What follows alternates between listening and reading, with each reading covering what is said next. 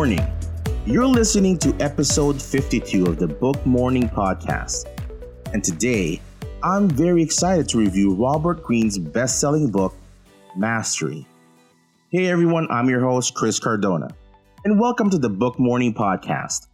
If this is your first time listening, then thanks a lot for coming. One of my favorite quotes in life by Warren Buffett is the best investment you can make is an investment in yourself. The more you learn, the more you'll earn. And that is exactly the goal I have for this podcast to continue expanding my life, learning from the best mentors and examples of success in the world, both living and not, through their stories and books to achieve the successful life we ourselves and our families deserve. The Book Morning Podcast is produced daily for your enjoyment, where I bring you my takeaways gold nuggets, and summaries from some of the best books I read and study every day. Show notes can be found at www.bookedmorning.com. Are you all ready? Well, let's get this show started. In our study of some of the greatest achievers in history, we find that they seem to be smarter, gifted, and talented in many, many ways, and appear as though they're just flat out geniuses. What may surprise us is that we have the same potential as those geniuses and muses of history. But in today's world full of distractions and immediate gratification, we tend to limit our opportunities to grow and develop. The key to our greatest potential and highest level of achievement comes from mastery. But this has become very rare.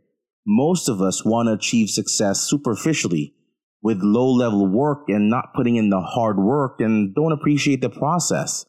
But mastery takes great effort and passion and persistence and very often requires us to break through obstacles and even sometimes earning the animosity of our peers.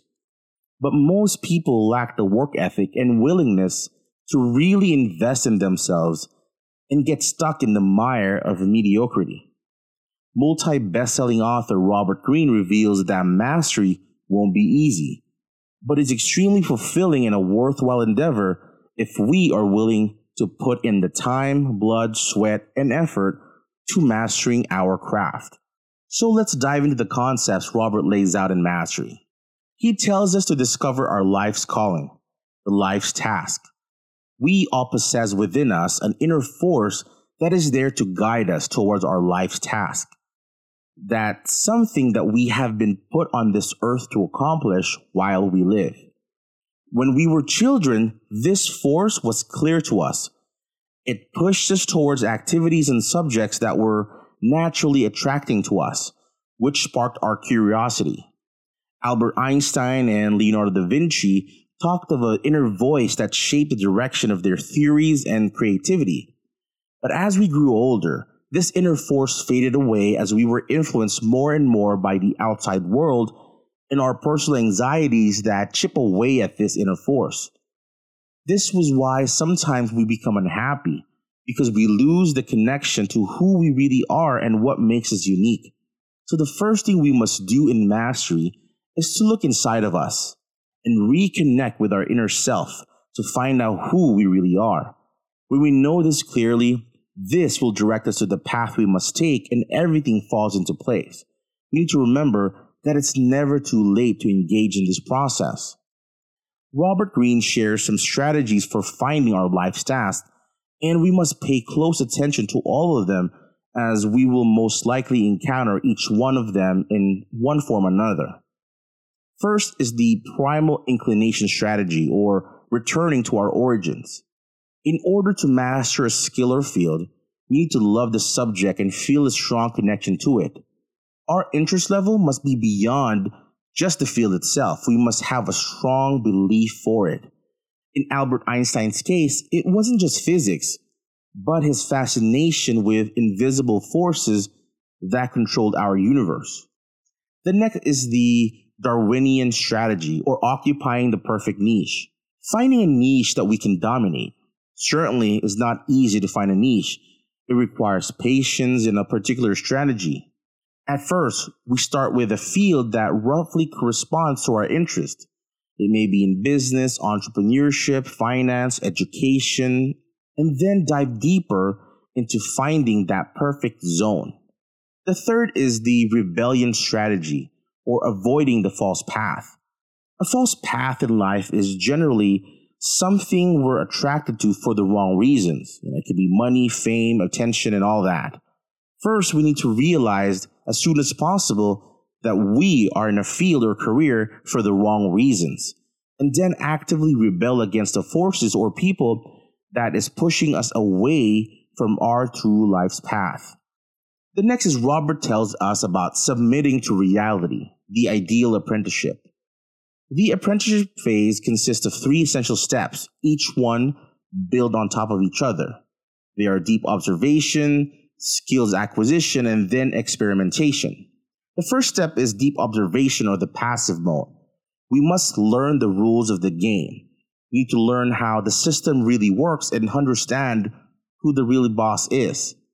Our goal when we enter our career is to observe and absorb the reality as deeply as possible. But most of us make the mistake of initially thinking that we need to get people's attention or impress people and prove ourselves. These thoughts will dominate our mind and close it off to the reality around us. The second step is skills acquisition or the practice mode.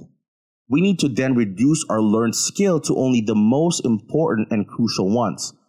We must have the patience to learn one skill at a time instead of trying to multitask, which is, you know, what we know is not possible.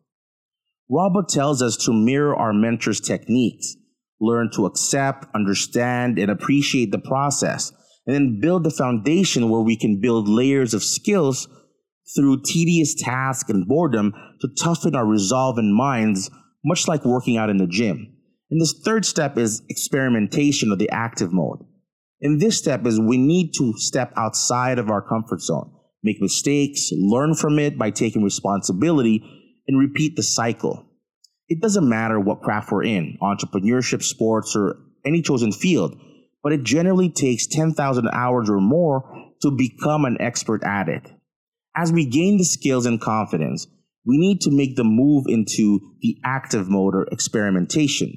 Most people will wait too long to take the step because of fear of failing, because it's always easier to stay comfortable. But we know that our apprenticeship is over when we feel that there is nothing left to learn in an environment, and then it's time to move on to another place to continue our apprenticeship, to continue to expand our skill sets. The next is we must absorb the master's power or the mentor dynamic. We all know that getting a mentor is the most efficient way of learning, but it is also the most difficult process in the beginning. Competition is tough and good mentors are in high demand. This makes it key that we stand out from the crowd and differentiate ourselves from the pack.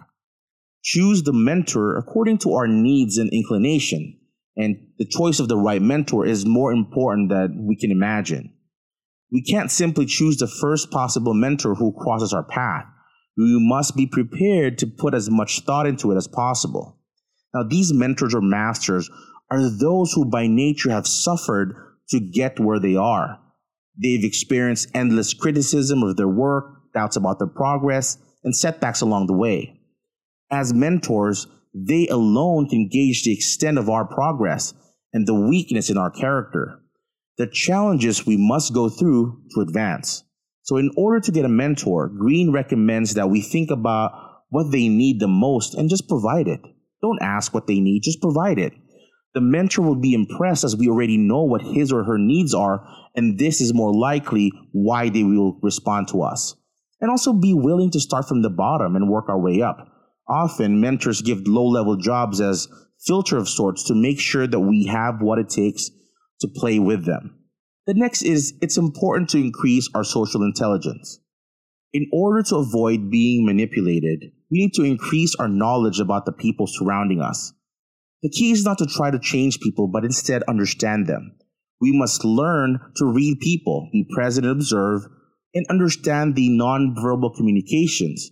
You know, paying attention in stressful situations as people show their real character in these moments, and we can't really rely on first impressions alone. We need to understand general human tendencies such as envy, rigidity, self obsessiveness, laziness, conformism, and flightiness, and as well as passive aggression. We might not like it, but it's really necessary that we create a social mask in our careers. We need to do whatever is necessary to avoid being caught up in politics, power games, and manipulations in order to fully concentrate on our professional development. We can then be most authentic outside of our workplace. The next is awaken the dimensional mind or the creative active. Remember being a child. We were free from social programming, no demands. All we had was curiosity about the world surrounding us. Everything was magical. Believe it or not, that was a skill. A skill most of us lost as we grew up and listened to people telling us how to behave and how to fit in. Robert tells us to combine a childlike mind with our acquired knowledge and skills. Now, don't do everything we did in apprenticeship. Robert says to open our perspective. You know, choose a task we are obsessed about, not just for the financial reasons, and then choose a goal that is realistic but ambitious and go for it. We need to break our routines and be open minded while we deal with doubt and fear of the unknown. We can't just confirm our current paradigm, but instead alter our perspective. You know, observing ourselves without judging and be willing to admit that what we thought was right may actually be wrong. And finally, fuse the intuitive with the rational. This is reaching mastery. Society only knows one form of intelligence rationality. Mastery in itself is not plain rationality. Mastery is the combination of knowledge, skill, and intuition. Intuition is driven by memory, and it takes sometimes up to 20 years to reach a level of intuition suitable for mastery. And mastery itself is a never ending process. We don't just become a master and then stop evolving. The scary but amazing thing about mastery is that we will never stop facing situations of frustrations and other setbacks. We must use these moments for our continual growth. We can never know our peaks if we really never give it our all. We must take every possible opportunity to learn and improve continually, and that's the beauty of mastery. Robert's book really opened things for me. It shared incredible stories that shifts how we think about things. It's certainly a different take on Malcolm Gladwell's book Outliers, that success is not just by chance, but often through struggles and mastery. I highly recommend this book to everyone. I suggest you pick up a copy and start reading it today. Allow me to leave you with this. In order to achieve the level of success in our lives that are often reserved for the Einsteins, Mozarts, Darwins, and Ben Franklins of the world, we need to start by finding our true calling or our life's task. Then apprentice to acquire the necessary skills to master our life's task, where we learn the rules and the necessary skills, where we show up, shut up, and take notes. Then follow what our mentors teach religiously and not stray from it until we reach the next stage. The next stage is our so called creative active phase. This is when we practice what we've learned during our apprenticeship and make additional connections. This is where we get to see the bigger picture and develop our own unique style, our way of executing our craft like no one else. Then, after we've invested 10,000 hours or more and years worth of learning and practice, we achieve the holy grail of our lives and that is mastery. Thank you so much for your time today. I highly encourage you to all please connect with me. Please do share, subscribe, leave a rating and review. I'd very much appreciate your honest feedback, which helps me continue to provide impactful content that I hope you will find valuable. And remember, a book a day keeps failures at bay. Until next time, thank you and have a success filled day.